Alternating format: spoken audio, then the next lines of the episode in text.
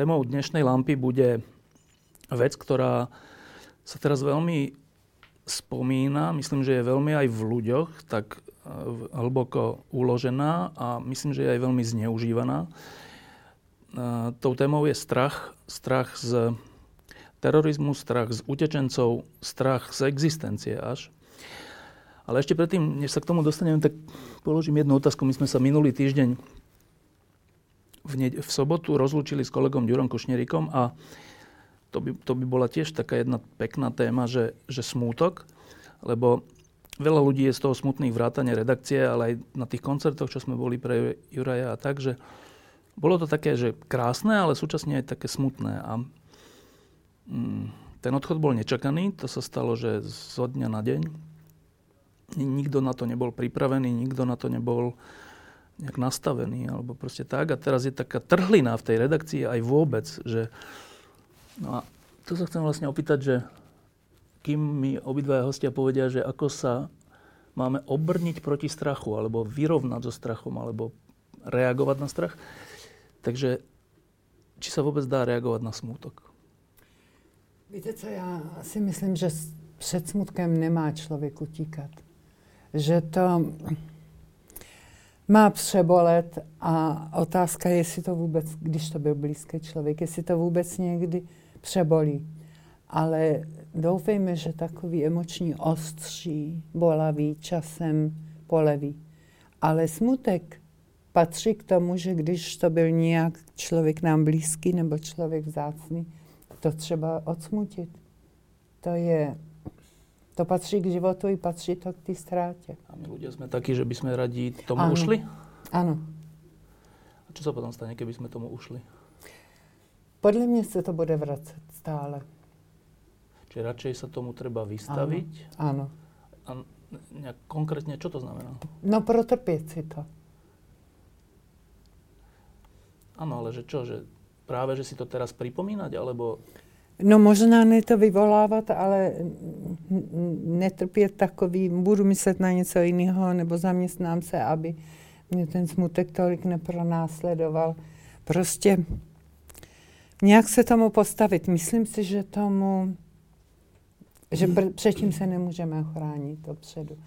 Ani proti tomu strachu. Ale u toho strachu, asi o tom, o tom ještě budeme mluvit, si myslím, že, že taková sebereflexe a apel na rozum a kritické myšlení pomáhá. Ale u toho zármutku a žalu asi ne. Mhm. Rado?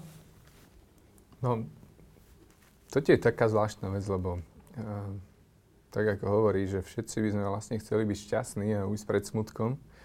A ja som posledných 7 rokov hodou rôznych okolností sa stretával denne s ľuďmi vystavenými naozaj extrémnemu smutku. Jedna vec, ktorú som sa naučil, je, že neexistuje rovnaký spôsob smutku. To znamená, každý má vlastný spôsob, akým sa pokúša to prežiť. A druhá vec, že je, je tam stále niekde aj vôbec v spoločnosti potreba, že, že nech už to zlé a to smutné a ťažké je čím skôr rýchlo preč a nech sme všetci šťastní, vieš, ale a fakt je, ja zažívam to dnes a denne aj na vlastnej koži v poslednej dobe, že smutíš a nechce to prestať a čokoľvek s tým robíš, tak um, ako ako ste povedali, nedá sa to oba brať. Môžeš to odložiť, môžeš e, sa chvíľu pokúšať hľadať náhradné riešenia, ale jednoducho tá dávka toho smútku si ťa počká. Buď ju odsmutíš naraz a ona potom postupne zaniká, alebo uh, to urobíš spôsobom, ktorý, ktorý je najprirodzenejší, to znamená, prestaneš uh, sa snažiť vedome ovplyvniť a riadiť svoje emócie a necháš ich uh, veriac, že sú také, aké sú najlepšie možné a to je jediné, čo najviac dokážeš. Spoločnosť je nastavená na šťastie a jeho očakávanie a smútok považuje za niečo zlé, za niečo, čo treba eliminovať a odstrániť, ale čo je na smutku skvelé a úžasné je, že iba vďaka nemu vieš, čo to je šťastie. Ak by sme neboli smutní, mm. tak by sme nedokázali cítiť šťastie, lebo by nebolo s čím porovnávať. Takže pff, uh,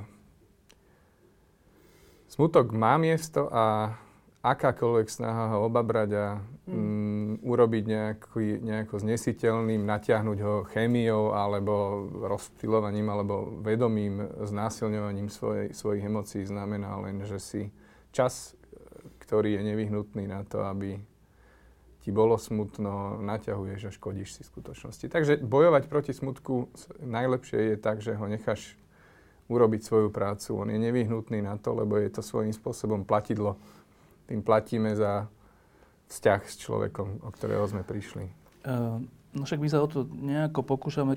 Komplikácia je, že, že ale my musíme súčasne robiť svoju prácu a v tej práci musíme rozstávať aj niečo radostné, čo je úplne že extrémna, extré, extrémna situácia.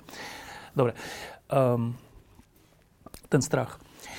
Uh, ešte pred pár týždňami som si myslel, že to bude téma v zmysle strachu z utečencov, uh, ktorá je najmä v strednej Európe prekvapujúco silno zneužívaná alebo využívaná e, politickými elita, elitami, ale aj ďalšími ľuďmi. E, robí sa to tak, že sa šíri ten strach, aby ľudia potom sa viac primkli k tomu, či onomu vodcovi. Medzi tým sa ale stali útoky v Paríži.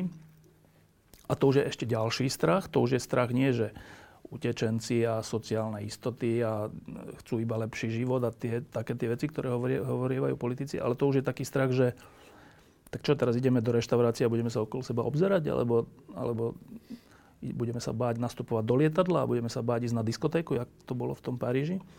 To je troška iný druh strachu. Tak obidva sú v tejto chvíli aktuálne. Tak najprv sa opýtam na ten prvý. Opýtam sa to úplne tak osobne, že vy máte strach z utečencov? Ne.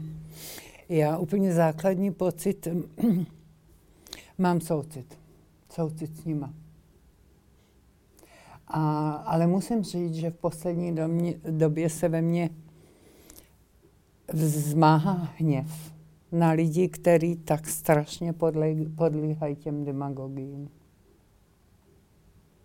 No a keď hovorí, ty hovoríš, že nemáš strach, ale naopak súcit. A to na, prvý, po, na prvé počutie vyzerá, že však to je taká prirodzená, hmm. ľud, prirodzený ľudský postoj, že keď vidím niekoho, kto sa má zle, a utečenci, ktorí idú tisíce kilometrov pešo s deťmi a tak sa zjavne nemajú dobre, tak asi prirodzené by malo byť, že, že nejaký súcit. Ale z hodov okolností v Strednej Európe, asi to nebude z hodov okolností, e, existuje taký prieskum, ktorý, ktorý hovorí o tom, že nejaký postoj k trpiacim ľuďom, utečencom.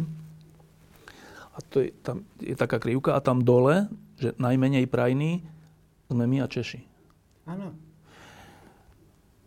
Ale čo, však my nemáme prirodzený súcit? Ja sa teda za Čechy a Slováky, no hlavne za ich vrcholní představitele hambím.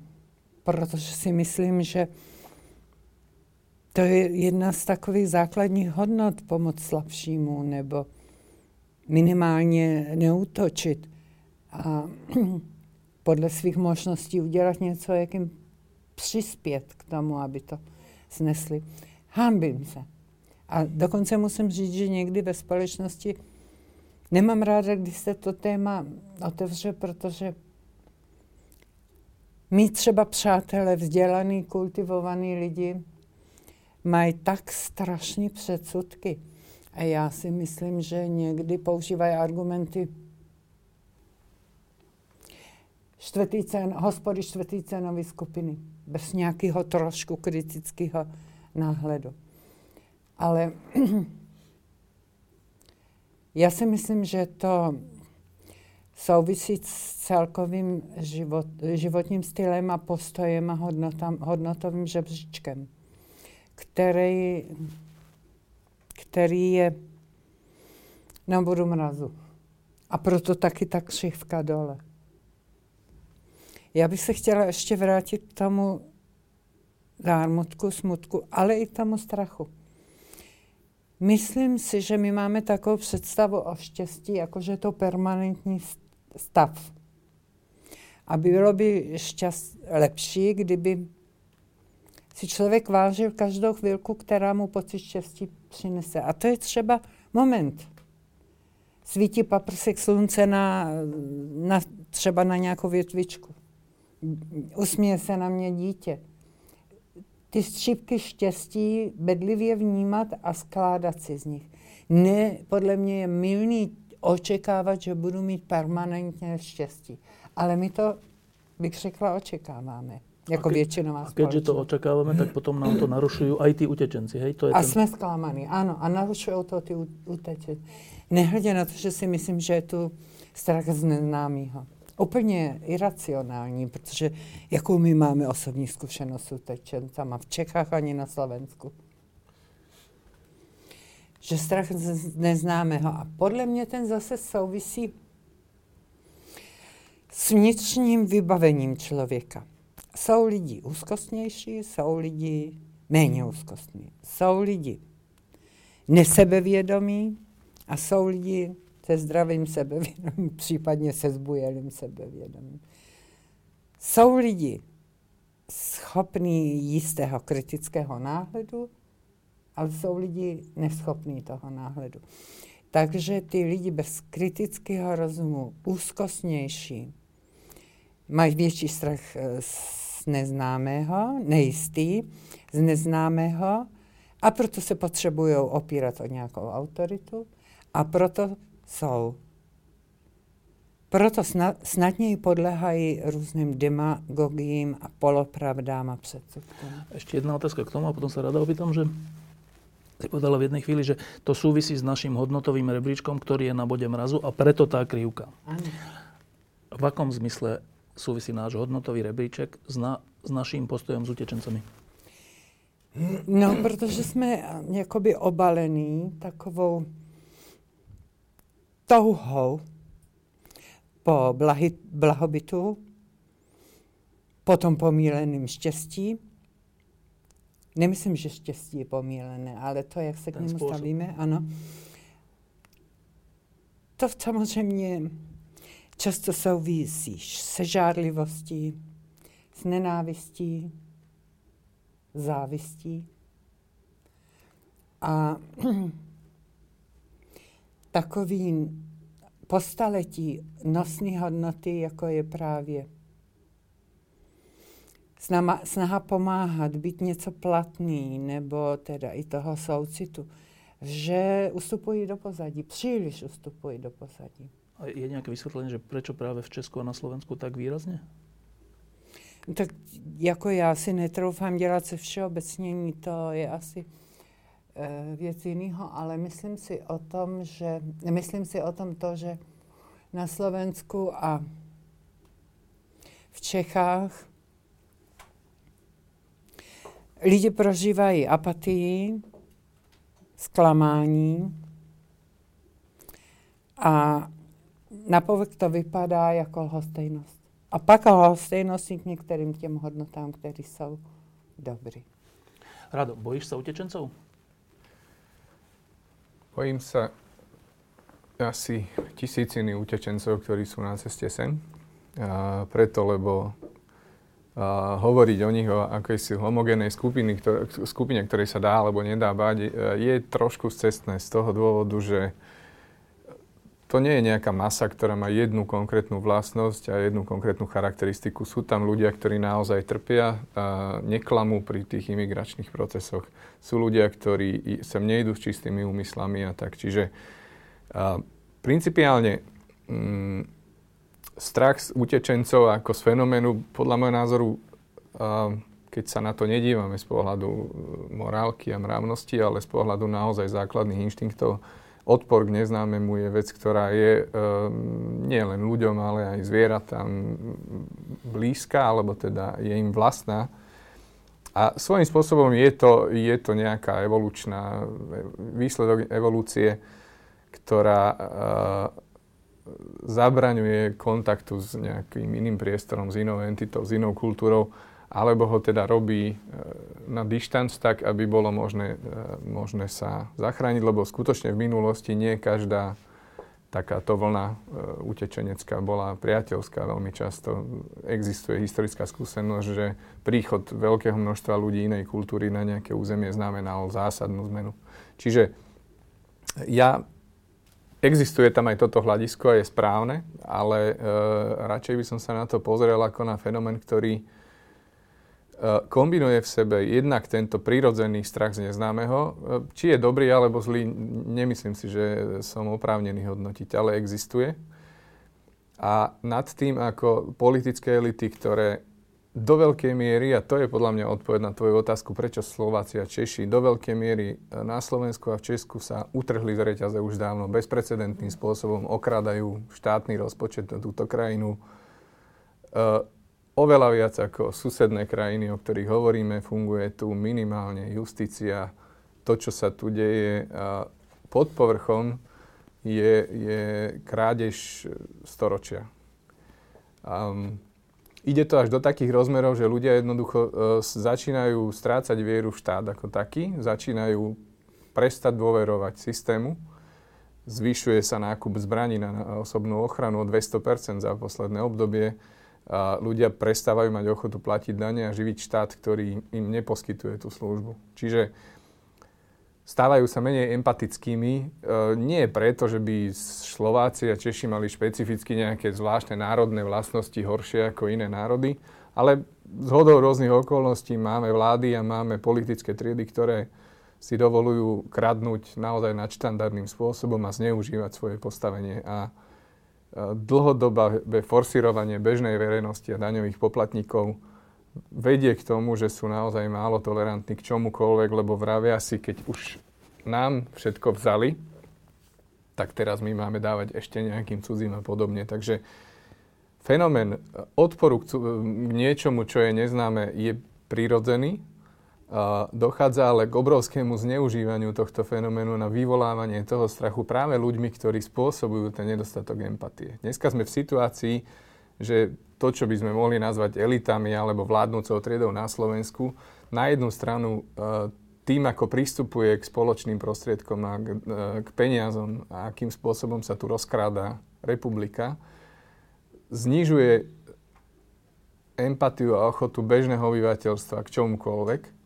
A na druhú stranu týchto istých ľudí ešte straší a štve proti utečencom a tvári sa ako ich ochranca. Čiže ja by som špeciálne tento problém Česká a Slovenska prisudzoval obrovskému zlyhaniu politických elít, ktoré ten problém živia, spôsobujú, znižujú empatiu a zároveň tých ľudí ešte viacej štú a hrajú sa na záchrancov. V skutočnosti si myslím, že uh, je to presne naopak. Že oni tento, tento fenomén zneužívajú a živia uh, revanšistické rôzne, rôzne nízke púdy a volanie po krvi a po pomste a to je cesta do pekla. No a teraz jedna taká, taká zaujímavá vec. Ja si racionálne pochopiteľné, hoci je to zavrhnutelné, ale je pochopiteľné, keď ten či onen politik si pozrie, že tie prieskumy a vôbec postoje ľudí a diskusie a tak a povie si, no tak ja teraz, keďže chcem byť zvolený a idú voľby na Slovensku a vlastne aj v Česku, lebo furt budú nejaké voľby, um, no tak keďže veľká väčšina je takto, tak aj ja budem takto. Dobre, tak e,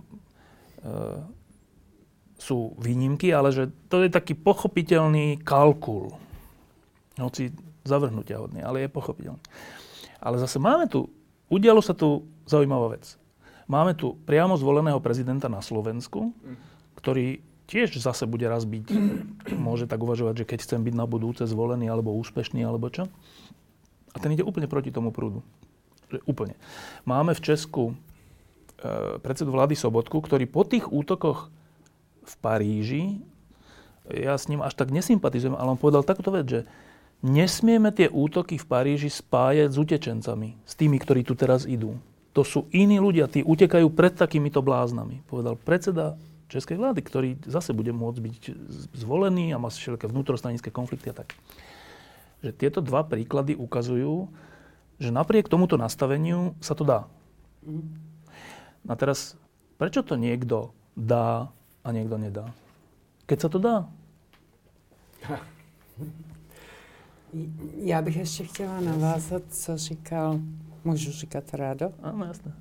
Co říkal Rado, že v lidech podle mě je někde stejně tak jako je přirozená přirozená reakce se strachem reagovat na neznáme, tak je Aj ten súcit, nie? Aj ten súcit. Ja teda myslím, že ten strach je mnohem, mnohovrstevnější a že ho nás samozřejmě nadmíru. Ale chci říct, že je v lidech asi taková nějaká touha po harmonii, po spravedlnosti.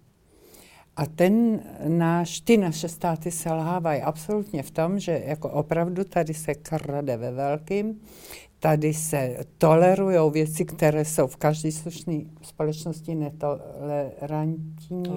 Ne, no, ne, ne, ne, jsou odsouzení hodné. A u nás nic. U nás nepřijde jasná provinění, možná, že hned, ale v nějaký smysluplný době trest. Možná potom může následovat odpuštění a tak dále, odpikání a tak dále.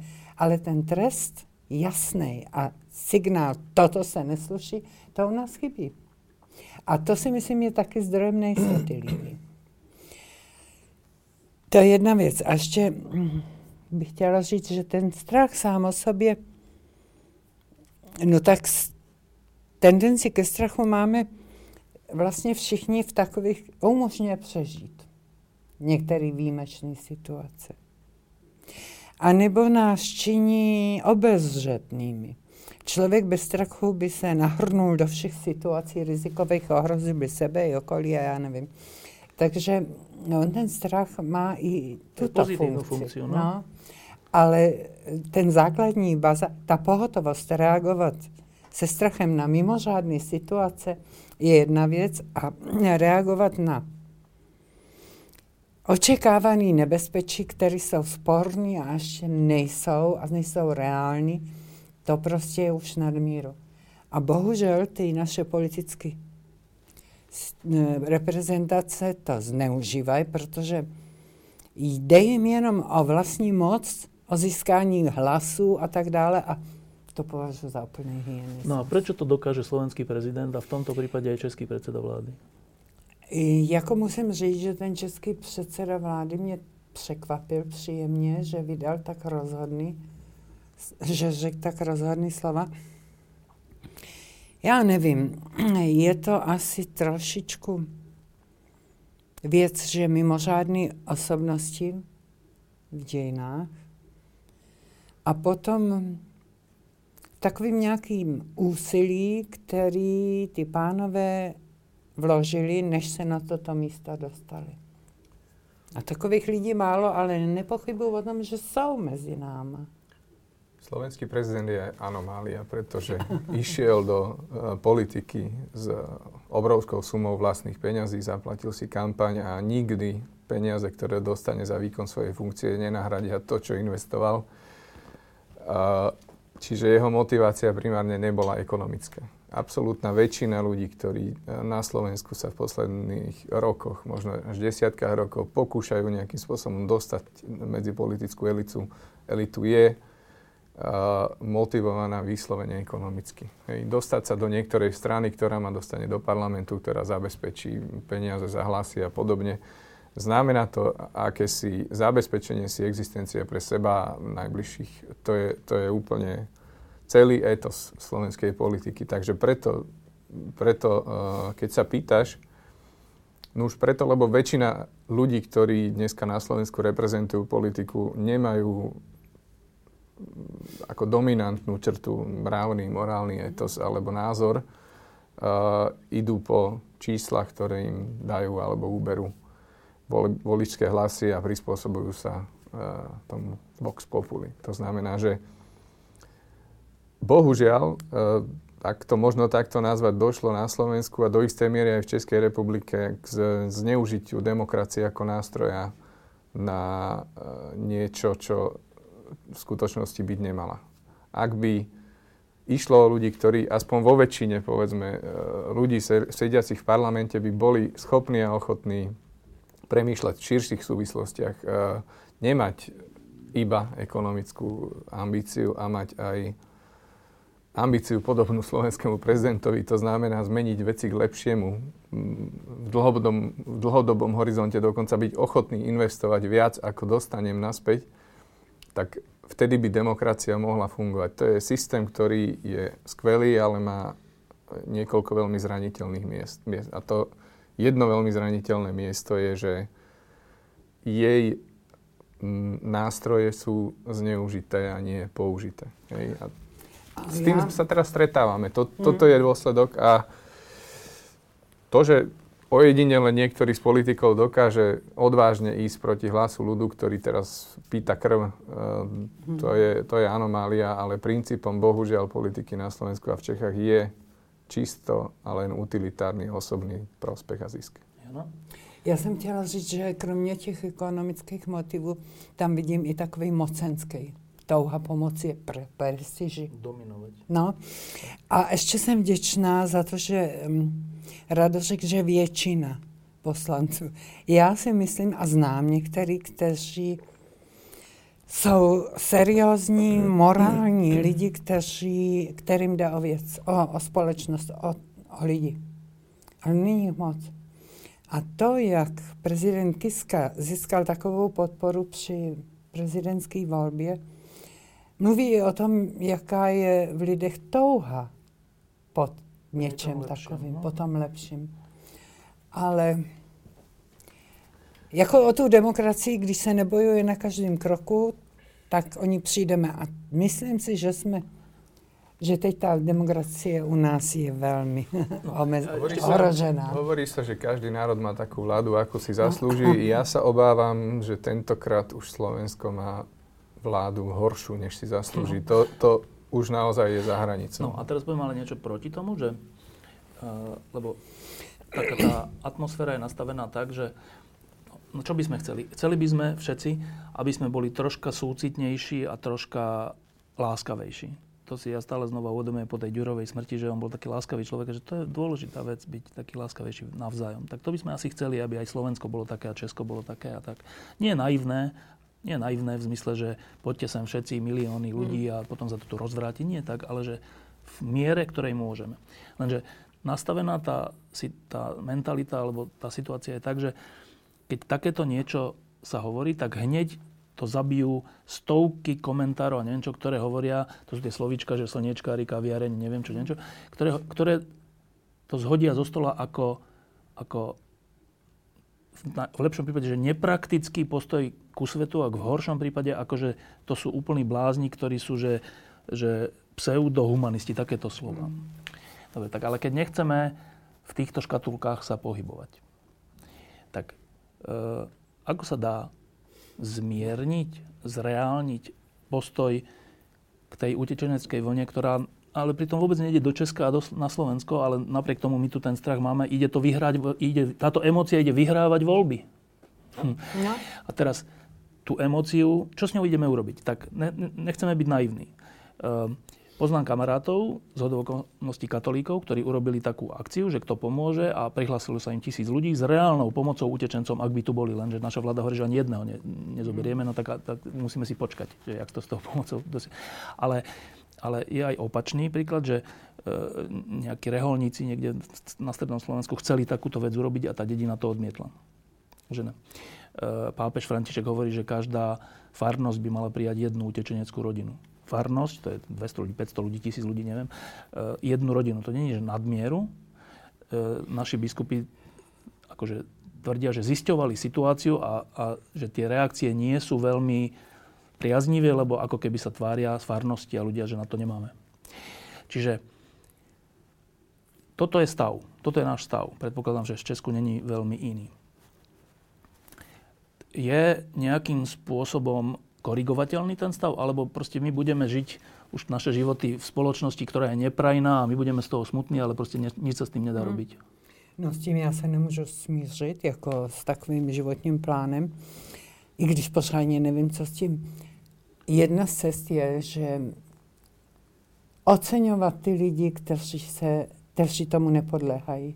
Ty dobr, premiér eh, Sobotka poděkoval dobrovolníkům, kteří se zapojili. A i od nás jezdili lidi, dobrovolníci do Srbska, do Srbska Maďarska a tak dále.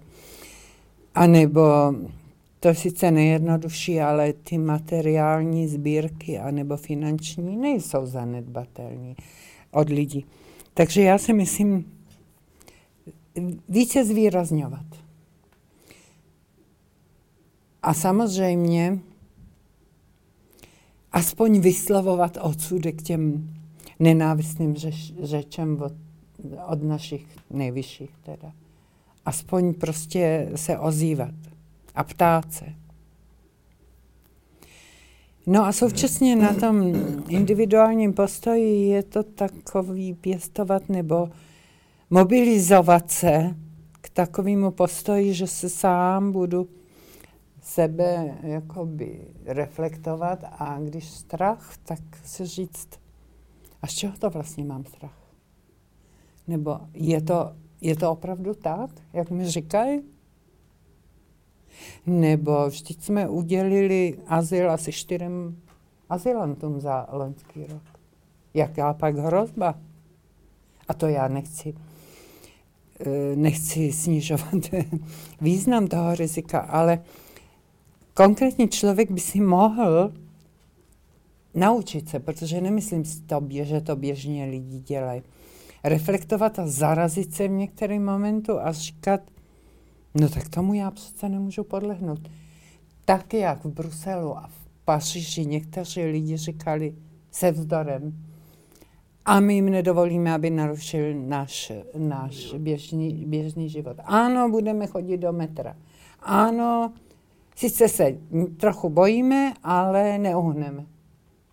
Taky i takový vzdor, protože ty teroristi zvenku hlavně chtějí rozštípit Evropu, hlavně chtějí zbuzovat strach. A tím strachem jim v podstatě říkáme, ano, jste úspěšní. Rado, dá sa v tejto situácii, keď e, je tu tá utečenecká vlna a je tu, sú tu útoky v Paríži, teraz je razia v Bruseli a čo ja viem, kde všade je niečo takéto skryté. Dokážeme my ľudia žiť normálne v takejto situácii? Celý problém, tak ako ho vnímam, on začína eskalovať, už to trvá niekoľko rokov, ale teraz so vznikom islamského štátu ako, ako entity, ktorá už naozaj má charakter samostatného subjektu, ktorý zrejme nikdy nebude uznaný, ale e, jemu to je jedno. O čo ide? Prečo to robia? A, a kto s nimi vlastne na, v Európe spolupracuje? Lebo je pravda, že prijali sme štyroch a tak ďalej a že teda aká hrozba. Lenže treba si uvedomiť jednu vec. To vieme my, lebo vieme, čo je Slovensko, čo je Česko. Ale z pohľadu ľudí, ktorí sem prichádzajú z juhu, sme nejaká veľká Európska únia a keby mali ukázať na mape, kde je Slovensko, kde je Česko a kde je Francúzsko, tak väčšina tých ľudí to nedokáže. Čiže bez ohľadu na to, aký počet e, utečencov príjmeme alebo odmietneme, skutočne sa v očiach e, bežného radikála stávame cieľom. Takže to riziko tu je reálne. Dokonca si myslím, že s blížiacim sa predsedníctvom Európskej únie Slovenska e, sa stávame prioritným cieľom, pretože na rozdiel od silných krajín a mocností, ktoré v únii dominujú, Slovensko čo sa bezpečnostných opatrení týka, vôbec filozofie, postoja k bezpečnosti, je veľmi uh, iné. Hej.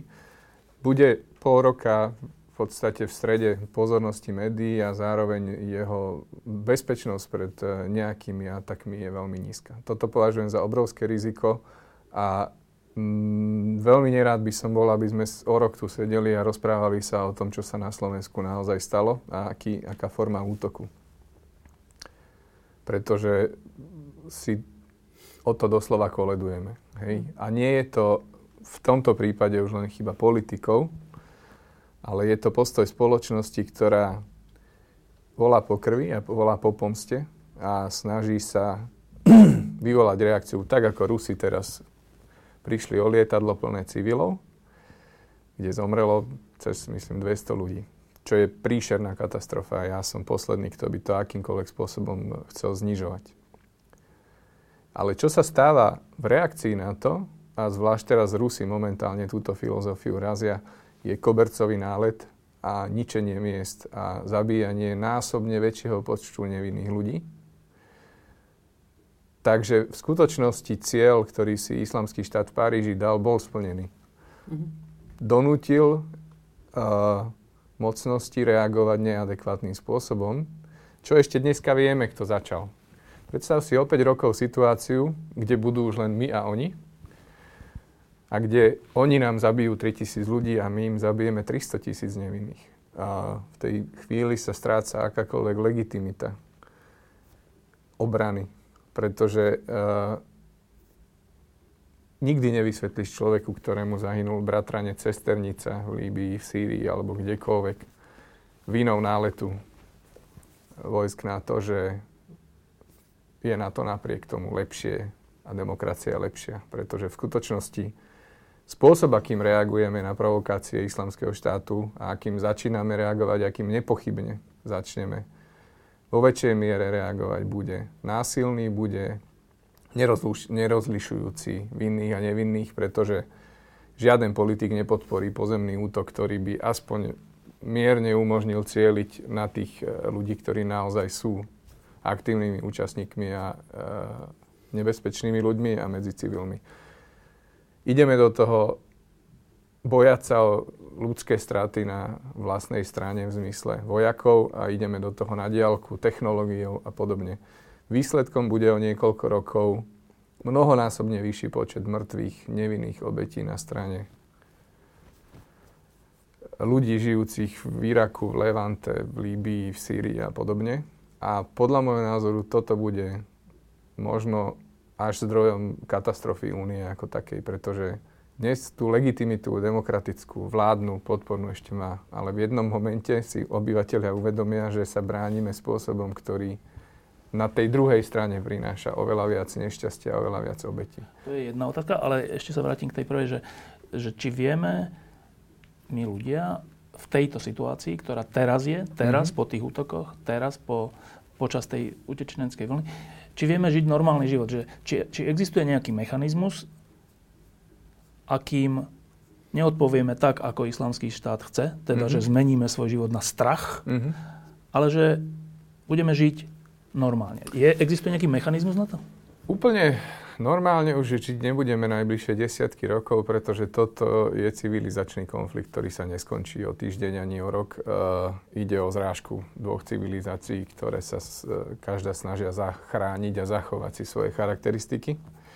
To znamená, že ja som veľký skeptik, uh, čo sa týka očakávania, že, že toto pomíne. Naopak, uh, budeme stále viac atakovaní podobnými uh, excesmi, podobnými útokmi a naše správanie sa chtiac či nechtiac zmení. Nie preto, že by sme racionálne sa rozhodli, že sa nebudeme báť, lebo my dvaja asi veľmi dobre vieme, že ten primárny strach e, je vec, ktorý nie je nejakým spôsobom ovplyvniteľný vôľou. Ten prichádza prvý, po ňom prichádza emócia, až potom prichádza rácio. Čiže chcieť po sebe sa nebáť je absurdné očakávanie. Hej?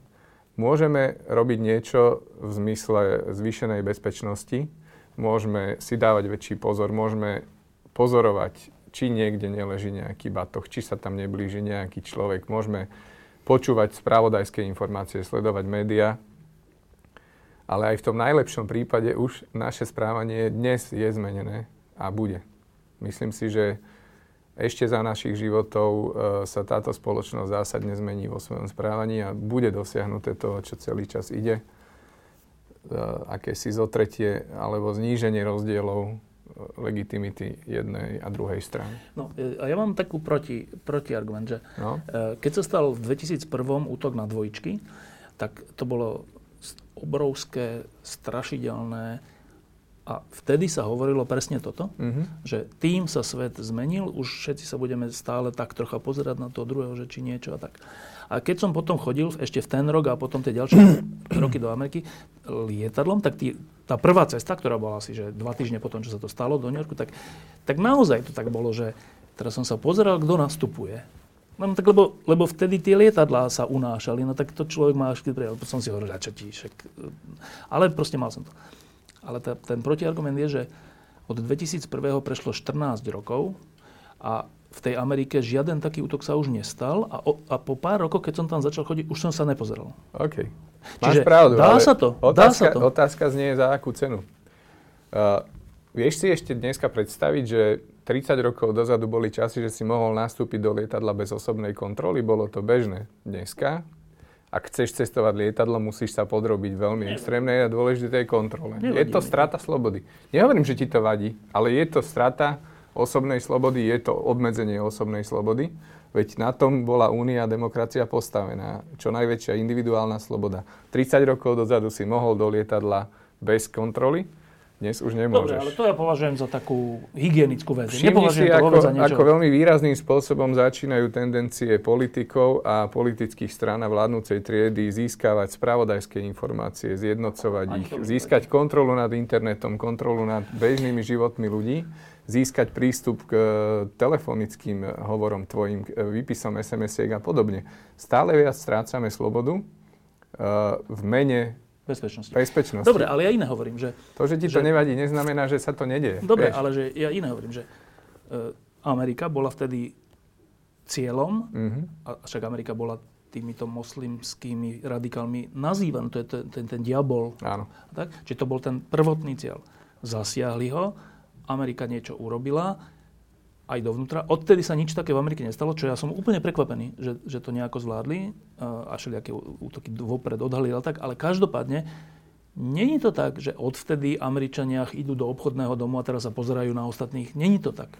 Áno, ale, dá sa ale to. zaplatili obrovskou stratou občianských slobod. Ale víte co, já nemůžu pomoct, vr- si pomoct. Já myslím, že i většina lidí souhlasí, že některých těch svobod je v zájmu bezpečnosti třeba se vzdát. Já nevím, je, okruh mých na, známí a já jsme byli celý život odpo- odposlouchaní nebo Za komunistov? za komunistou, telefony. A v určitém momentě e, asi nastalo, že jsme říkali, no to je jedno. Už nás to tolik odpočalo, no tak co? Nic moc nedělám, aby, abych riskovala. Ak, Ale ak sa zmieríš, ako- ak sa zmieríš e, s tým, že štát dostane takúto možnosť kontroly nad osobnými životmi ľudí, podstate sa zmieruješ so stratou etosu a legitimity režimu demokratického. Pretože demokracia sa nezhoduje s totalitárnymi praktikami. A to, o čom hovoríme, sú totalitárne praktiky. Kontrola, strata osobných slobod, strata práva na niektoré veci, ktoré boli kedysi samozrejme. Tu treba si uvedomiť, že do veľkej miery ten extrémizmus, ktorý prichádza akoby zvonku ako ohrozenie, sa stáva aj argumentom na to, aby ľudia, ktorí sú často nevolení, e, sú to predstavitelia rôznych tajných služieb a sú to ľudia, ktorí sa dostávajú k moci a vplyvu bez toho, že by o tom rozhodla verejnosť vo voľbách, ale je to vecou zákulisných praktík, sa stále viacej dostávajú k moci nad osobnými životmi a využívajú toto nebezpečenstvo len ako zámienku na, na zvýšenie kontroly. Ja sa obávam, že toto je to, čo prídeme. Že v jednom momente Európa bude krajinou, ktorá bude pre policajným štátom v mene bezpečnosti, Dobre, akože, ale ľuďom sa tu nebude žiť dobre a slobodne. Ja len chcem povedať, že vždy všetky veci majú nejakú mieru. Že uh, asi by bolo nadmieru, teda keď idem do lietadla viem, že existuje možnosť únosov, dokonca teraz už takých, že z únosu, unesú to lietadlo a narazia do niečo, tak pre mňa miera, že prejdem cez nejaký uh, rám, je priateľná. Hej. Je, je to pre mňa priateľná miera. Necítim stratu slobody. Cítim stratu troška pohodlia, no ale no a čo? Po, troška pohodlia dám preč. Toto, čo hovorí, že je jasné, a to by bolo na inú diskusiu, nechcem to tu teraz ale to je jasné, že nebezpečenstvo zneužitia všelijakých nástrojov aj v demokracii je, ale to je vždy. Aj tajné služby z Alexu boli zneužívané a nebol žiadny terorizmus vtedy. Čiže jasné, že tomu, vo- voči tomu sa musíme e, byť ostražití a, a všetko, to je jasné. Ale že ja, ja sa stále vraciam k tomu, že dá sa, aj keď si ten hlavný terč, čo Slovensko ani Česko nie je, Amerika je, dá sa to urobiť tak, že chodíš voľne do obchodných domov a nemáš pocit, že na každého sa pozera, že či niečo nevybuchne. Já jako myslím, že bezprostředně po Paříži e, jsou lidi takovým po, podezíraví a že je to víc než obezřetný a že dávají pozor. Ale myslím si, že to, že to pomine aspoň do té míry, že nebudou ustrašeni. Já teda ještě bych chtěla říct, že pocit vnitřní svobody je taky významná věc. A není tak úplně No a ty všetky, eh, všetky ztráty občanských jako svobod a kontrola jsou ponižující. Můžou vyvolávat jako hněv, ale v podstatě já to považuji za, za maličkosti. A v podstatě v rámci té bezpečnosti na to kejvám. Dokonce si myslím, že to může přispět do určité míry k uklidnění lidí. Že tu je nějaká moc, která mě aspoň trochu dává najevo, že spolupracuje. Věřím tomu, že ty spravodajské služby se so budou schopní líp domluvit než dosud. Třeba. Budú nútené, no? No, budú nútené. Čo je podľa mňa hrozná správa. No, ale z hľadiska bezpečnosti... No, ale ľudí víš co? z bezpečnostných služieb veľmi dobre. Ale... Uh, nie je žiaden dôvod na akúkoľvek a priornú dôveru. Ale Mene zatím čohokoľvek. pracujú veľmi izolovaně, podle mého naivního soudu. A zatím tam jsou lidi, kteří tam jsou. To nemusí být věčně, že tam skutečně můžou přijít profíci. A když se spojí, mají větší, větší sílu, než když pracují izolovaně. A ještě ke všemu nedělám si iluze, jistě mezi nimi vládne rivalita a taky je jakoby boj o moc a, a, a tak dále. Ale že něco dělá ta společnost, nejenom pasivně, anebo jenom, nejenom se dá zaskočit vývojem událostí, to si myslím, že přispělo k určitý mobilizaci. A potažmo by mohlo přispět trošku k tomu. Ale ja sa ešte vrátim k tomu, aby sme neriešili tie tajné služby, ale že e, ja sa ešte vrátim k tomu strachu. Lebo to, sa, to, čo sa teraz stalo v Paríži, je, je že strašná vec a to, pozerať sa na to bolo strašné. Celá tá atmosféra bola strašná. Zomrelo 150, 130 ľudí, neviem. Ďalšie stovky zranené a tak. Mladých ľudí na diskotékach alebo v, na fotbale alebo tak. Dobre, ale e, Jana hovorí, že je prirodzené, že postupom času nás ten strach troška opustí, lebo, lebo to je prirodzené. Tak, ne, ne- nevieme žiť stále v strachu. Uh, len ja sa t- troška obávam také, také veci, že uh, ja si tiež nemyslím, že ten islamský štát, respektíve tí, ktorí to naplánovali, je tak, že oni sú nejaké naivky. Že urobíme taký jeden útok a potom nás tu vyzabíjajú a je koniec. To si nemyslím. Čiže asi tam bude nejaký ešte iný plán a asi tam budú ešte aj iní ľudia niekde po Európe. Myslím si to. Rozhodne. A teraz my budeme čeliť tomu, nie že možno, to, to, to ja neviem, neviem, ale viem si to predstaviť, že budeme čeliť takému Parížu zase inde a inde, a keď toho bude 3, 4, že čo to s nami spraví? Že jeden, dobre, strach ustúpi, ale čo s nami spraví, keď to bude 3, 4, 5 takých útokov? Ja, Ja som nesúhlasil s tým, že strach ustúpi, vieš. Ten mechanizmus funguje trošku inak. Um, zažívaš to každodenne. Um, keď si konfrontovaný s nejakou udalosťou, ktorá je naozaj šokujúca, vážna, tak v tej chvíli to všetko prežiješ, ale na to, aby si mohol znovu začať normálne žiť, existuje mechanizmus, kedy sa znovu navráti ilúzia o bezpečnom mieste e, na svete. To znamená, že aj v tejto chvíli, keby si si pripúšťal možnú realitu, tak nemôžeme sedieť v tejto miestnosti, lebo by si vedel, že sa na nás môže zrútiť strop.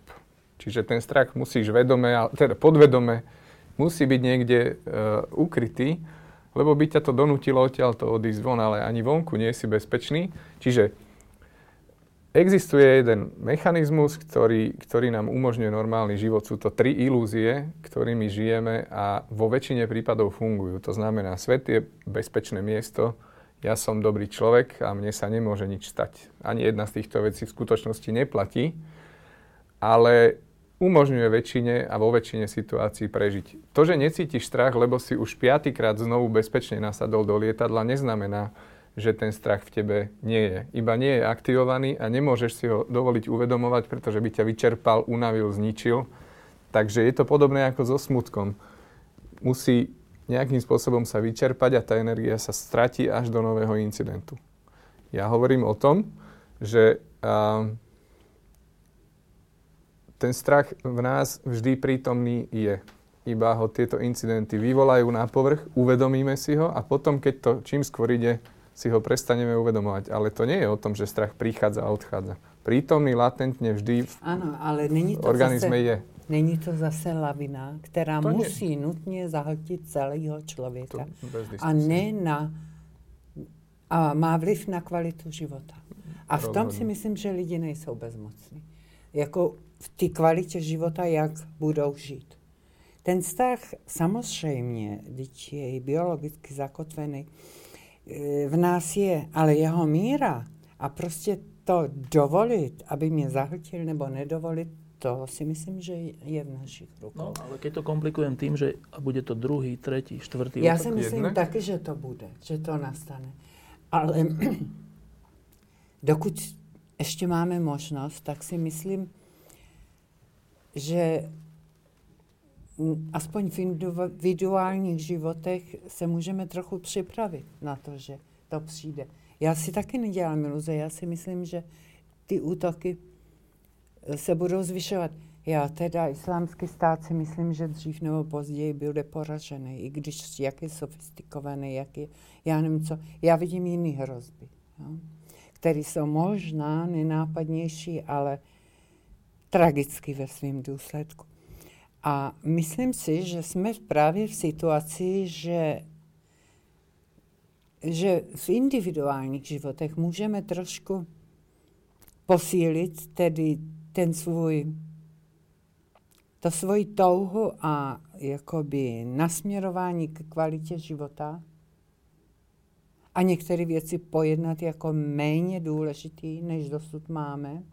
A zaměřit se na takové hodnoty, ale v tom, aby jsme si uvědomovali a byli schopni proti tomu něco dělat.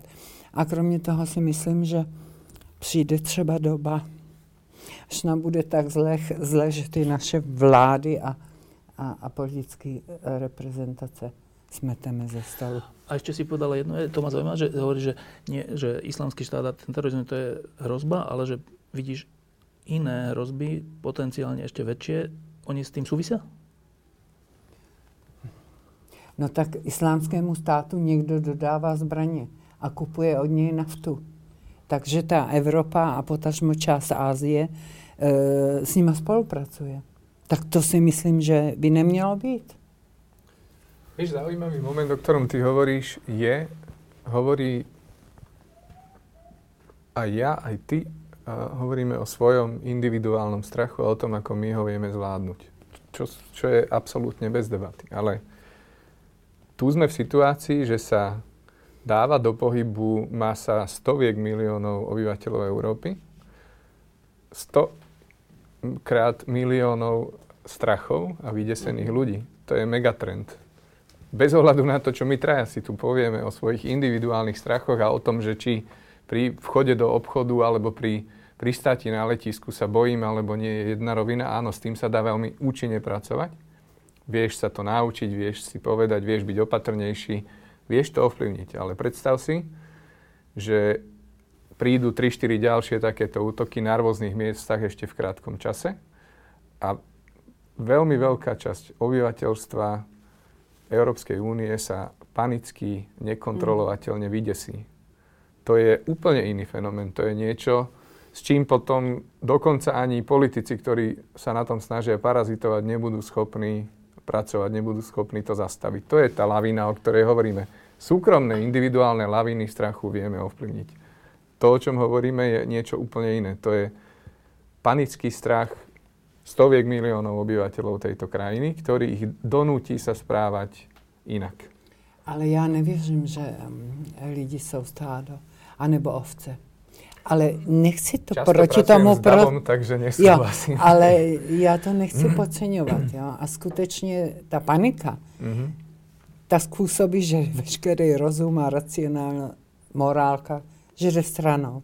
Ale já si nemyslím, že takoví lidi jsou. Že to že to... Čas áno, čas nie a nejak čas, sa to spracuje. Čas ne, ale no ne nejak.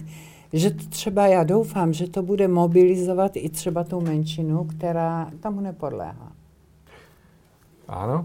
A za posledných 100 rokov, keď si predstavíš, a to sú 5-6 generácií dozadu, čo všetko boli schopní ľudia na Slovensku a v Čechách vykonať v mene dobrá alebo v mene strachu, tak to sú šialené veci.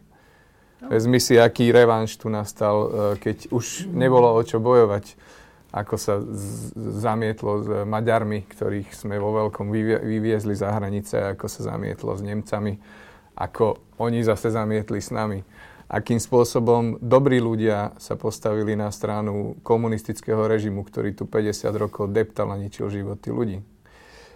Ja túto vieru v dobro ľudí nezdielam, pretože reálna skúsenosť len posledných 100 rokov teritoria Slovenska a Českej republiky svedčí o opaku. No, ale zase, počkaj, ale zase musíme sa na to pozrieť troška aj takým dlhodobejším meritkom, že mm-hmm.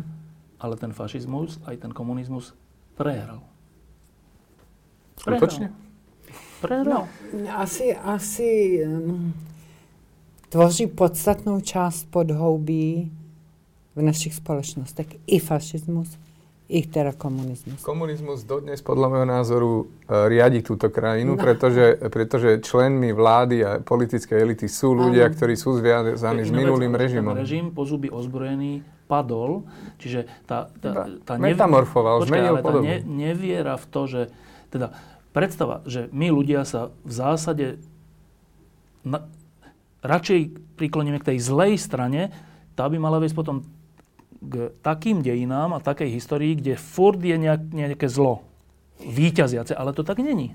No víte co, jako český národ je mrňavý a fakt asi většina Evropanů vůbec neví, kde je. Ale z jedné strany po staletí měl mocnou říši Německa, a na východě mocnou říši Ruska. A přežil. Neříkám, že přežil, že mohl přežít líp, no, ale přežil. E, ešte, ešte poviem takú osobnú vec, že čo to so mňou robí, ten strach, alebo tá, tá, tá, to, čo sa deje. E, keď sa stal ten Paríž e, a potom na druhý deň, alebo ešte v ten, na druhý, francúzsky prezident povedal, že, že my teraz budeme viesť nemilosrdnú vojnu s týmito kým? S nimi? Tak moja prvá emócia bola, že to je správne. Že, akože, prvá emócia bola, že no počkaj, tak, keď sú to takíto blázni, ktorí nevinných ľudí len tak na ulici zabíjajú, tak, tak akože treba byť voči ním veľmi tvrdý, lebo to je neludské a keď, nemôžeme byť, že meký, lebo to, okay. oni sa budú na tom smiať. Čiže to bola moja prvá emocia. A potom som o tom rozmýšľal, že no a čo tým ja myslím? A teda ja som tým myslel to, že naozaj nech ten islamský štát v Sýrii a, a tam, že nech ich vojensky zničia. Tak. Naozaj som, ale, ale ja si ináč aj myslím, že je to aj správne, dodnes si to myslím, ale, ale forma, ktorú... troška mi, ja, ja o forme nerozhodujem, ale že myslím si, že je to správne si uvedomiť, že keď je nejaký nepriateľ, ktorý je taký nepriateľ, že ťa zabíja, zabíja tvoje deti, tak ty nemôžeš byť humanista v tom zmysle, že no tak budem sa ja tak spýtovať svedomie, lebo on bude proste zabíjať tie tvoje deti. Že musí, no a teraz, že... že um, Len už hovoríš my a oni. A to ale nefunguje, áno. ale to tak nie je. No akože keď, nie. keď letí lietadlo do Sýrie bombardovať pozície islamského štátu, tak väčšina obetí tej bomby sú nevinní ľudia, ktorí s islamským štátom nemajú nič spoločné, alebo ním trpia. Takže... Uh, Nemám rozumieš? iné riešenie. No, nemáš iné riešenie, to neznamená, že toto je správne. Revanš tohto typu... A to není, že revanš, uh, že... Vypočutie uh, keď, keď Nemci, zau, keď, lídra, keď Nemci chceli povie, fašisticky zaujať celý svet... podľa mňa počkaj, ale je nebezpečné. Keď, keď Nemci chceli uh, ovládnuť svet svojou fašistickou, nacistickou ideológiou, ako inak sa to dalo, sa tomu dalo zabraniť, než že to Nemecko sa stra- bolo strašne pokorené. Bolo. Bolo vybombardované, bolo pokorené, bolo ponížené, ale dnes je tu slobodné Nemecko. Čiže, čiže Hovoríme o druhej svetovej, druhej svetovej vojne. O druhej svetovej vojne. Áno, ale prečo začala, ako skončila prvá svetová vojna a prečo iné Nemecko to je opätovne ja začalo hovorím, vojnu? Že, ja nechcem teraz historické, ale ja ale hovorím, že keď je nejaké zlo, tak moja reakcia, taká osobná reakcia, keď som to videl, mm-hmm. bola, že je správne s nimi urobiť poriadok. OK, a to si v celku inteligentný, múdry, ale kaviarenský ja povalač, hej, ale vezmi si, že túto reakciu podporí naozaj naprostá väčšina obyvateľov Európy. Inak povedané, podporíme masívny kobercový nálet, pri ktorom väčšina obetí budú nevinní ľudia ako naši nevinní. toto je naozaj správne riešenie? No, ja... Naozaj, uh, keď povie Olend, že budeme viesť nemilosrdnú vojnu, tak tvoje vnútro povie áno. Ale teraz ale ja si ho predstav... mám namierené voči tým, voči tým islamistom. Hej, ale tie bomby nie sú namierené voči Ale islamistom, ale voči každému. Len preto sme ochotní to tolerovať. Inak No. ja sa ťa spýtam, keby Olend povedal, ideme robiť nálet, pri ktorom za- zahynie 80% nevinných, ešte stále by si bol uh, schopný povedať áno? Iba v prípade, ak by, ak by, nebola, nevi, ak by to bolo nevyhnutné, že inak sa ich nedá poraziť. Iba v tom prípade, ak, ak, V tom ak prípade je by iná bol možnosť, tolerovať smrť 80% nevinných Ne, to, obetí. ale tak vojna je vojna. Vo vojne vždy zomierajú aj nevinní. To je zodpovednosť tých, ktorí ju rozputávajú, teda v tomto prípade islamského štátu. Áno, čiže tých 20 a tých zvyšných 80% sú je kolaterálne škody? No ale čo To máš je iné urobiť? strašne vyhrocený. No ale ono to je tak. No, Uh, Rusko včera zbombardovalo naozaj kobercovým náletom jedno mesto. A v tom meste absolútna väčšina obyvateľov trpela islamským štátom. Čiže hovoríme o tom, poďme zabiť každého desiatého zlého a tých 9 nevinných je v poriadku. No ne, ale, ale Ne, ja, vieš. ja nie som vojenský expert, ja neviem, či sú nevyhnutné kobercové nálety, alebo iné nálety, či sú vôbec nevyhnutné nálety, alebo som veľmi za porazenie islamského štátu. Bez veľmi. diskusie, ja som jedným z najväčších riešia- nepriateľov ja nie som vojak. islamistov na No, Slovensku. dobre, ja nie som vojak, čiže ja len hovorím, že tá emocia, alebo to ani nie, že emocia, to je také, že podľa mňa je to, že aj vôľové rozhodnutie je, že keď sú prekročené hranice niečoho, musíš zasiahnuť. No ale teraz vás sa, preto sa to pýtam, Mhm. že, že čo si o tej mojej emócii alebo rozhodnutí myslíte? Ty si už povedal, Jana. Já hm, s tebou souhlasím, že moje první reakce, ano, to chce sílu. To chce ukázat sílu. Ale časem postupně jsem si říkala, no jo, ale ten Holland vlastně ty džihadisty vyzval k té válce. Jiná věc je, že oni neustále útočí. A že, ne, že no, ale mm, je to tak, že je to válka, ale on to první. E, Neříkám to jako protiargument. Jen takový hlas teda té pochybnosti ve mně je. A na téma těch nevinných obětí.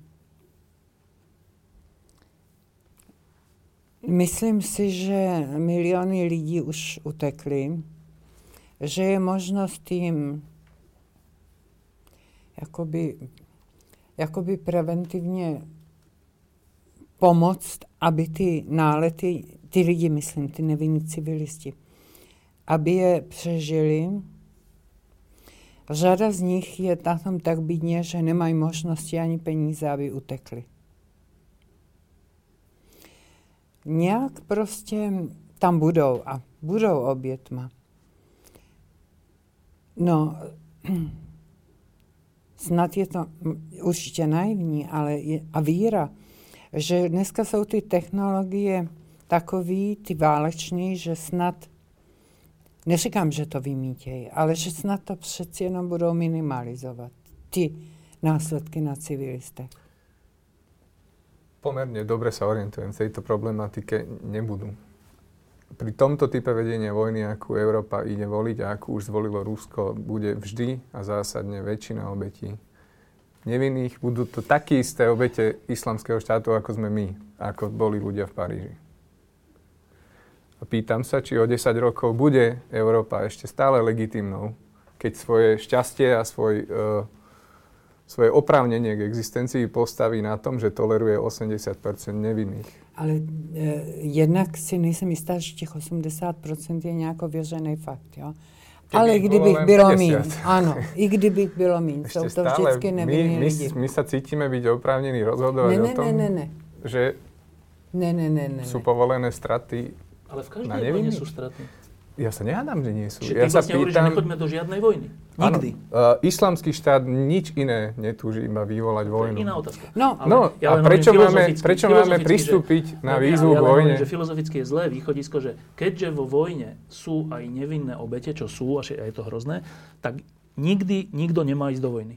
Nie, to som nepovedal. No, ja čiže... som rozhodne za to, aby bola vedená nejaká vojenská operácia, no. ale určite, keď tak pozemná a mus, mala by Európa nájsť ochotu bojovať tak, aby Dobre, to je iná otázka. To je iná otázka. Aj tam by boli nevinné obete. Boli by určite. Jasné. Čiže ešte by som troška spochybnil to, že ak Rusi ro- robia kobercové nálety, ja neviem, nie som na to expert, neviem, či ich robia kobercové v zmysle, že civilné obyvateľstvo, neviem, ak ich robia, je to strašné a podľa mňa by to nemali robiť, ale ja by som rozlišoval, no veď keď bolo e, bombardovanie čo? Juhoslávie. Veď to boli cielené, to nebolo tak, že, ma, že kobercovo zbombardujeme Belehrad. Áno, lebo na to používa iné technológie. No, to hovorím, čiže ja by som, ne, ja by som nedával rovnítko medzi Hej. Ruskom a západnými e, vojenskými operáciami v tom, že kašľú na civilistov. Ja, si, ja som v tomto bližšie k že, že tí západní e, vojenskí, tí, čo to robia, e, majú tam ten, ten rozmer, že minimalizovať Bez diskusie, len, len znovu upozorňujem, že to je iba naša polovica. Ale islamský štát, tak ako funguje, ako je postavený spoločensky, ako je umiestnený v lokalitách, ako pracuje s teritoriami, e, sa ukrýva za civilov. To znamená, riadiace pracoviska, veliace stanoviska sú vždy umiestnené v blízkosti škôl a tak ďalej. Ide im presne o to, aby sme zabíjali nevinných. No, a ak to začneme robiť, tak islamský štát tú vojnu vyhral, hoci ho v tej sekunde, keď to začneme robiť, vyhral. Lebo donútil Európu správať sa neludsky, nehumánne a zabíjať viac, ako nám oni zabijú. Ty, tyto argumenty padaly, já už nevím, jestli je to 15 nebo 10 roků, když bylo Srbsko a Bělehrad. Tyto argumenty, přesně. Spustil se tam zásah vojenský, a neříkám, že úplně klid, ale přestalo to krve prož, prolívání a ty bratrovražedný a ty srebrenice. A jako je to silný slovo, ale je tam klid. Vím, že není klid a vím, že se to v tam mele. s tím, čo bolo, je tam obrovský ale je, to, je tam obrovský klid. A ta síla se ukázala dodatečně nijak. Život ukázal dál, že byla opodstatněná. Použitie sily je legitímne, správne a dobre. Hovorím, uh, že vypočutie lídrov k nemilosrdnej vojne je veľmi nebezpečné. Závisí o tom, čo sa tým myslí, samozrejme. No. Tak. Nemilosrdná vojna je to, čo sa práve začína realizovať. To znamená, neriskujeme ani jeden život nášho vojaka. Posielame tam na diálku riadené drony a posielame tam stíhačky, ktoré nikto nezostrelí a ktoré ktorých bomby a rakety si nevyberajú medzi vinným a nevinným. Práve, že si Likvidujú sa snažia vyberať. Neviem, dobre. Uh, ale vrátim sa k tomu, ja. tomu, tomu strachu, že toto je jeden, jedna vec, ktorá sa mne stala, že keď som videl ten Paríž, tak súhlasím s tým sám vnútorne, že treba byť voči islamskému štátu, respektíve voči ľuďom, ktorí toto plánujú, nemusí to byť iba islamské, ktorí toto plánujú a sponzorujú a všetko, uh, tvrdí, lebo oni nás a naše deti chcú zabiť. Tak ne, tomu sa nemá ustupovať. Nikdy sa zlu nemá ustupovať. Ani sa nemá nejak vnoriť sa do seba a meditovať po, počas toho, čo oni furt budú tu niečo takéto robiť. Čiže to je taký jeden e, následok. Druhý následok je taký, to mi hovoril to kolega režisér Mária Homolka, že, že teraz, teraz e, sa stretáva s ľuďmi, ktorí hovoria, že keď idú po ulici alebo idú do reštaurácie a je tam niekto z arabského sveta, tak sa pozerajú na ňo, že počkaj, že má nejaký opasok, nemá nejaký opasok. Alebo mm. tak, tohto, alebo, alebo je tak, a ja to mám mm-hmm. na, na okamih, na prvý okamih, že idem do kina. Tak, taká blbosť, ale, ale mám to, že mm-hmm. idem do kina, tam je to veľa ľudí. To je ten dobrý cieľ, nie? Keď je veľa ľudí. A my nemáme chránené kina. No, no že že nejakým spôsobom to vstupuje, teraz nemusíme ísť do Sýrie, ale že vstupuje to do nášho takého bežného života. Takého... A, ja, a hovorili ste, že strach je niekedy aj dobrá vec, lebo, lebo bráni nezodpovednosti alebo proste mm. takému.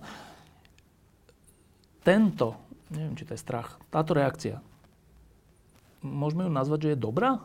Jo, já si myslím, že je, ale to je otázka míry. No. Tak si prohlídneš toho, jestli má opasek, a, anebo jestli vysílá nějaké signály.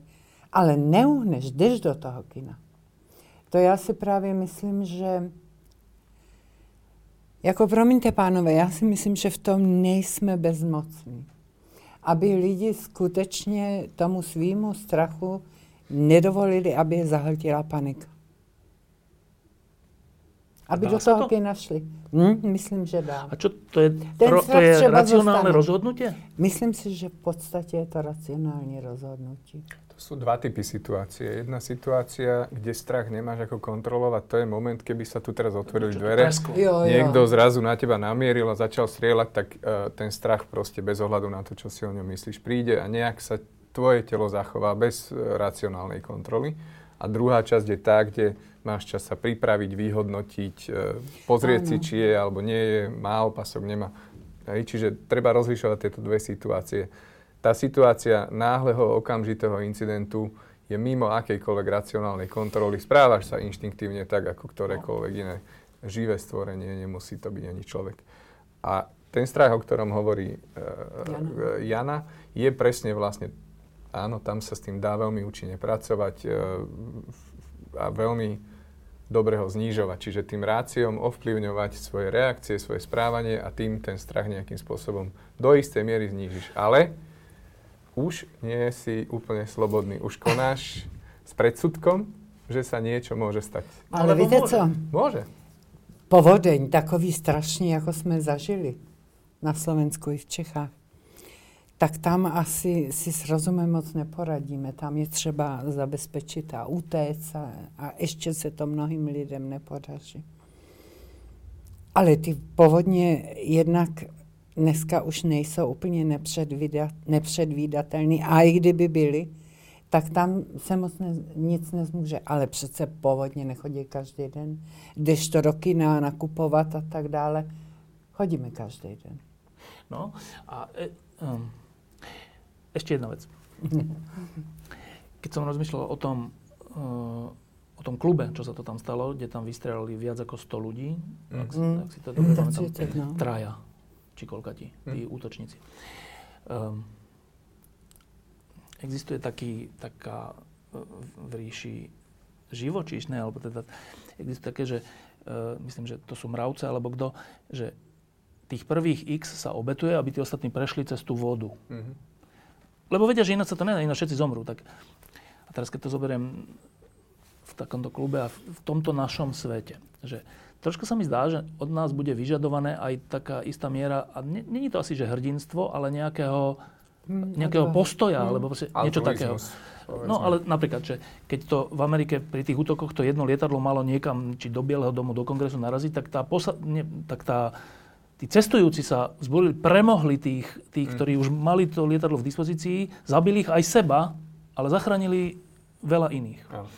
Že keby v tom klube, však tam nemôže traje ľudia, aj keď majú samopaly, jasné, že keby tí prví sa na nich hodili, tak prvých 20 možno zastrelia, ale už by boli premožení. Že, lenže, a to je tá moja otázka, že či, to, či je to vôbec psychologicky možné v takej situácii? Že či to vieme? No, víš co, i tam byli nějaký lidi, kteří se o to pokusili. A možná dva, tři lidi zachránili a pak zemřeli. Já nevím, jestli je třeba vyži, vyzí, vyzývat lidi až k takovýhle odvaze, ale nemyslím si, že to je úplně vyloučený. A já teda, já vím, že to zní jako z mé strany jako mnohdy velmi naivně, ale já si, já si skutečně nemyslím, že ten můj ten můj výkřik je řešení. To vidím jako v politický, diplomatický a, a já nevím, jaký rovině, ale v té, kde se necítím úplně bezmocná, v té lidské každodennosti, si myslím, že může se hodně udělat. A nedělám si iluzi, že to je návod. Ale že to může přispět k takovému vzdorování a neumožnění aby tí džihadisti dosáhli čeho, aby z nás decimovali, to áno. Tam len robíme chybu spätného pohľadu, vieš, lebo my hodnotíme vec, ktorá už sa nejako odohrala. Ale predstav si, že si naozaj v roli návštevníka toho klubu, kde vojdu zrazu traja ozbrojenci a ty ešte nevieš, že budú strieľať. Naozaj nevieš, či ťa chcú len použiť ako rukojemníka, či ťa chcú zabiť. To znamená, že my už vieme, čo chceli a ako to dopadlo, ale, ale ak sa ocitneš v roli toho návštevníka, tak nemáš možnosť vidieť budúcnosť a vidieť do hlav týchto konkrétnych páchateľov. Čiže a priori e, skákať a obetúvať sa voči ozbrojencovi ešte nemusí znamenať rozumné Určite. konanie, pretože môže mať nenabitý ten samopál, môže ho mať nabitý, ale nikdy nechce vystreliť a podobne. Čiže uh, tam samozrejme vždy, ak máš tú možnosť racionálne uvažovať, tak bol by som úplne proti, proti všetkému, čomu verím, spolahnúť sa maximálne na bezpečnostné zložky a minimalizovať e, snahu o také individuálne hrdinstvo a obetúvanie sa, skákanie a Ale bitku. keď už je jasné, že strieľajú. Keď už je, uh, ak, neviem do akej miery si podrobne študoval tú situáciu, uh, všetci traja boli ozbrojení dávkovým samopalom, to znamená tam iba raz stlačíš spúšť a kým ju držíš, strieľa. Tam no. už to, to je otázka v závislosti od kapacity zásobníka a tak ďalej, 3 až 4 sekúnd. Tam nemáš čo robiť. Iba, iba môžeš mať šťastie, že ťa jedna z tých ľudí netrafí. Ale boli tam krásne príklady a to je ináč fascinujúce, že aj v takýchto extrémnych situáciách sa nájdú v nás, ľuďoch, aj to dobré. Boli tam že príklady, že niekto svojim telom sa dal na mm. niekoho iného, no. aby ten nezomrel. Určite, mm. Úplne, že... A pamatujete v tom uherském brodu? V tej reštaurácii? No, nakonec se našel mladí, který ho vzal židli po hlavě. Toho. No, Strach z utečenců, já si říkám, ale vždyť mi takový pomatený mysle, ty se můžou přijít kdykoliv a nejsou závislí na, no, na utečenské na vlně. No, jasné, vlně. Jako ten pán, co se ho, co přikryl tělem, svým vlastním tělem někoho, to já si myslím, že je ten taxikář, který riskoval život a vozil lidi furt do, do bezpečí a tak dále. Ale taky se, se kloním k tomu, aby lidi spíš udělali všechno, aby utekli, nebo aby, no, aby... No, ale nelze vyloučit, že tu a tam ojedinele je nějaký takový No. A teraz mám na záver takúto otázku, ktorá je strašne nepríjemne sa vyslovuje, ale skúsim to vysloviť tak, aby to bolo pochopené. Uh, jedna možnosť našej reakcie, našej českej, slovenskej, európskej, svetovej, na toto je, že sa necháme pohltiť strachom a budeme voliť ešte väčších a väčších autokratov až diktátorov a, a extrémistov a neviem čo, aby nás ochránili. Lebo Paríž. A teraz ale môže prísť ešte iný Paríž a Brusel a všeličo iné. A tá druhá reakcia ale môže byť taká, že nejaké, viac, viackrát ste to spomínali, že uvedomenie si, že to, že žijeme v slobode, v normálnych krajinách, kde není islamský štát, ani katolícky štát, ani nič, ale môžeme normálne žiť, není zadarmo. Mm-hmm. Že teda to není zadarmo a že teda áno, v tejto chvíli to má tú cenu, že v tom či onom meste sa niečo takéto stane, ale to neznamená, že toto je tu zlé a opustíme to. Opustíme tú slobodu to iba znamená, že to je strašná cena. Stoviek tisícov životov. Ale koľko tisícov a miliónov životov stála naša sloboda? Čiže to nie, my tu nezomeriame teraz po miliónoch. Je to hrozné, že zomierajú stovky ľudí, ale to nie... Teda mne sa tak zdá, že to nie je ohrozením podstaty našej civilizácie. Ak budeme rozumní, v tomto zmysle aj troška menej teda hedonistický v tom zmysle, že no, taký prvý problém, tak zružme slobodu. No a teraz, ale aj jedno, aj druhé sa mi zdá, že je možné. Že neviem, jak to dopadne.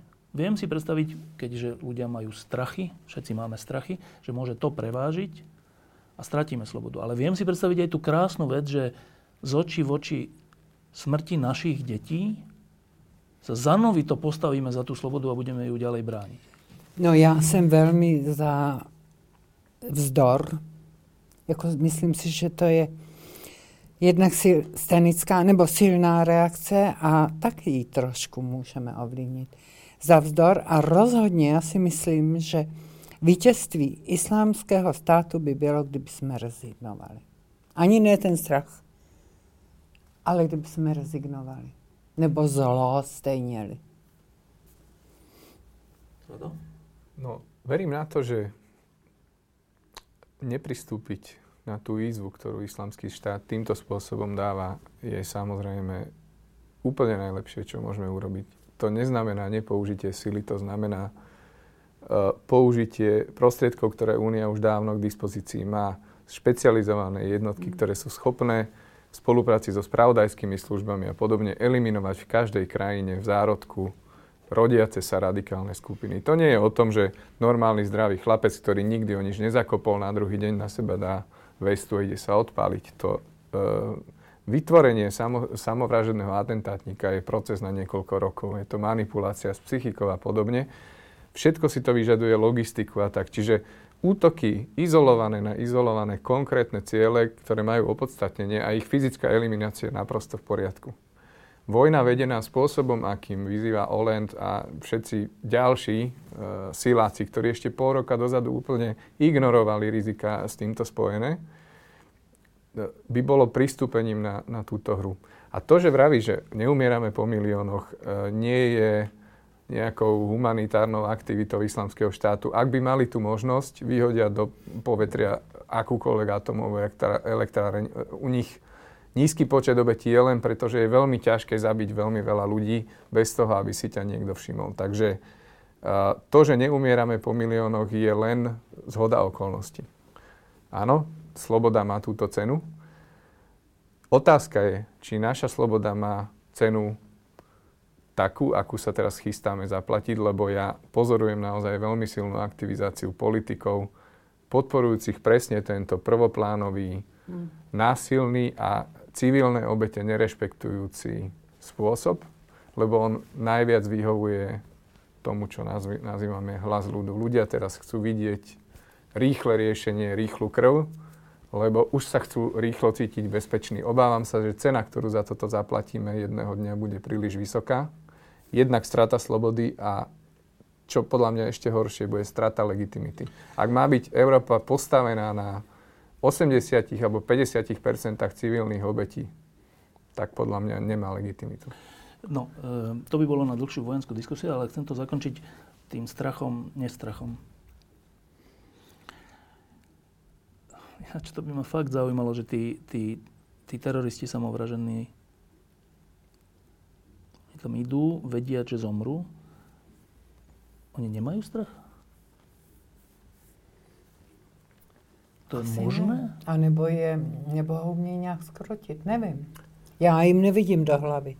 Ale mám to za teda samozřejmě je to preskúmaný, no. preskúmaný fenomén, ide o patologický vývoj. Jedno, je to akýsi, mm. akási forma vlastne samovražedného vývoja, ktorý má zhruba tri kroky. Prvý je takéto koketovanie s tou témou samotnou, či áno alebo nie. Druhý, druhý je voľba spôsobu, akým som ochotný zomrieť ale je charakteristicky ešte prítomnosťou veľmi silného strachu, lebo samotná smrť pre toho človeka ešte desivá. A tento chorobný vývoj potom e, sa ukončí fázou číslo 3, kedy ten človek naozaj e, smrť prestane chápať ako niečo hrozivé, lebo dostane prísľub Áno. inej existencie. No. Čiže je to silne patologické správanie. A, a viera v niečo. Viera, ale jednak a druhá vec, čo je strašne dôležité si uvedomiť, všetci samovražení atentátnici do jedného idú do toho presvedčení, že páchajú dobro. No. Dobre. A teraz, oni ale teda asi nejaký strach majú, ale nejakým patologickým spôsobom je potlačený, eliminovaný, akokoľvek. Tak. A teraz ale my to je vlastne tá posledná otázka, že o tom, o čom sme hovorili, je, že sú tu dôvody na strach. Niekedy sú zveličované, niekedy sú, proti nim bojujeme, ale sú. A ak nechceme byť patologickí, ako títo blázniví teroristi, ak chceme byť ľudskí, môžeme my vyhrať nad svojim strachom, Jana? Áno. Neúplne, ale s, niek- s, e, nevykořeníme ho, ale nebude to v tým, že bude z, nějak dramaticky zasahovat do našeho života, do kvality života.